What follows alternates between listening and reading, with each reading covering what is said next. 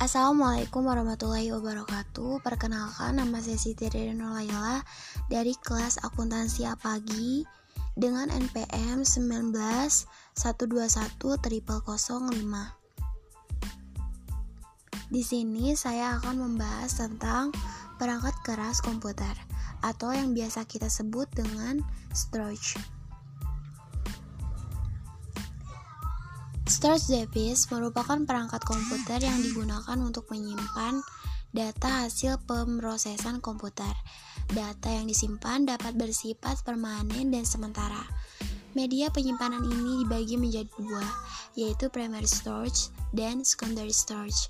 Yang pertama, primary storage. Primary storage disebut juga sebagai memori internal. Primary storage ini memiliki ciri-ciri seperti kecepatan akses yang lebih tinggi, kapasitas terbatas atau kecil, dapat diakses langsung oleh CPU, harganya mahal, dan memori utama. Ada empat bagian dari primary storage, yaitu satu input storage area untuk menampung data yang dibaca. Yang kedua, program storage area sebagai penyimpanan instruksi-instruksi untuk pengolahan. Yang ketiga, working storage area sebagai tempat di mana pemrosesan data dilakukan. Yang keempat, output storage area sebagai penyimpanan informasi yang telah diolah untuk sementara waktu sebelum disalurkan ke alat-alat output. Berdasarkan pengaksesannya, primary memory ter, di, terbagi menjadi dua, yaitu RAM atau yang biasa kita sebut dengan random access memory. RAM yaitu bagian dari main memory yang dapat kita isi dengan data atau program dari disket atau sumber lain, di mana data-data dapat ditulis maupun dibaca pada lokasi di mana saja di dalam memori.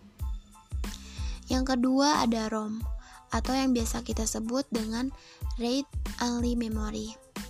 ROM merupakan memori yang hanya dapat dibaca. Pengisian ROM dengan program maupun data dikerjakan oleh pabrik. ROM biasanya sudah ditulisi program maupun data dari pabrik dengan tujuan-tujuan khusus, seperti penerjemah dalam bahasa basic. Yang kedua ada secondary storage. Secondary storage merupakan alat penyimpanan data atau program yang permanen. Informasi atau data yang disimpan pada alat-alat tersebut dapat diambil dan ditransfer oleh CPU pada saat diperlukan. Secondary storage ini memiliki ciri-ciri yang dapat kita tahu seperti tidak dapat diakses langsung oleh CPU, semisal harus dikopi dahulu ke buffer memori. Nah, seperti itu. Yang kedua ada kecepatan akses lebih mudah, rendah maksudnya, maaf. Berharga lebih murah, kapasitas besar, non volatile storage. Kegunaan utama penyimpanan sekunder di antaranya yaitu menyimpan program untuk penggunaan masa dating, menyimpan informasi dalam bentuk file, Terdapat beberapa jenis media penyimpanan sekunder. Di antaranya seperti hard disk. Tugas dari sebuah hard disk adalah melakukan penyimpanan.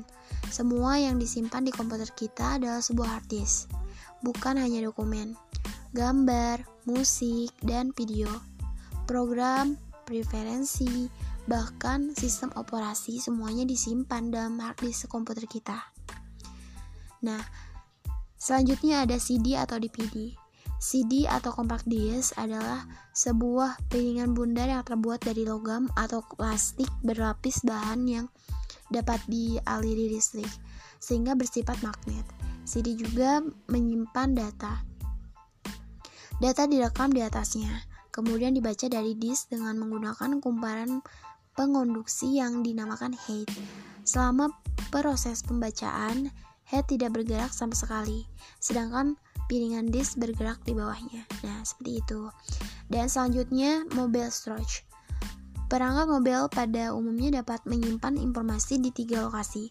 Salah satunya adalah memori internal, Memori internal pada perangkat mobile terdiri dari RAM dan ROM.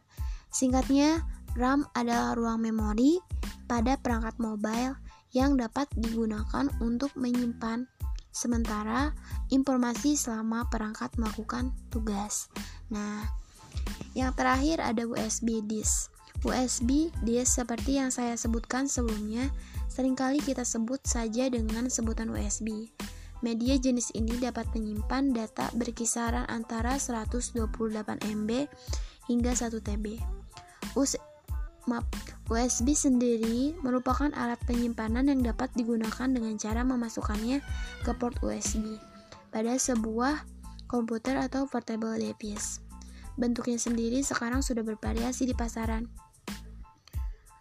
Seperti bentuk boneka, robot, bahkan ada yang berbentuk lempengan tipis saja, dan bentuk lain-lain.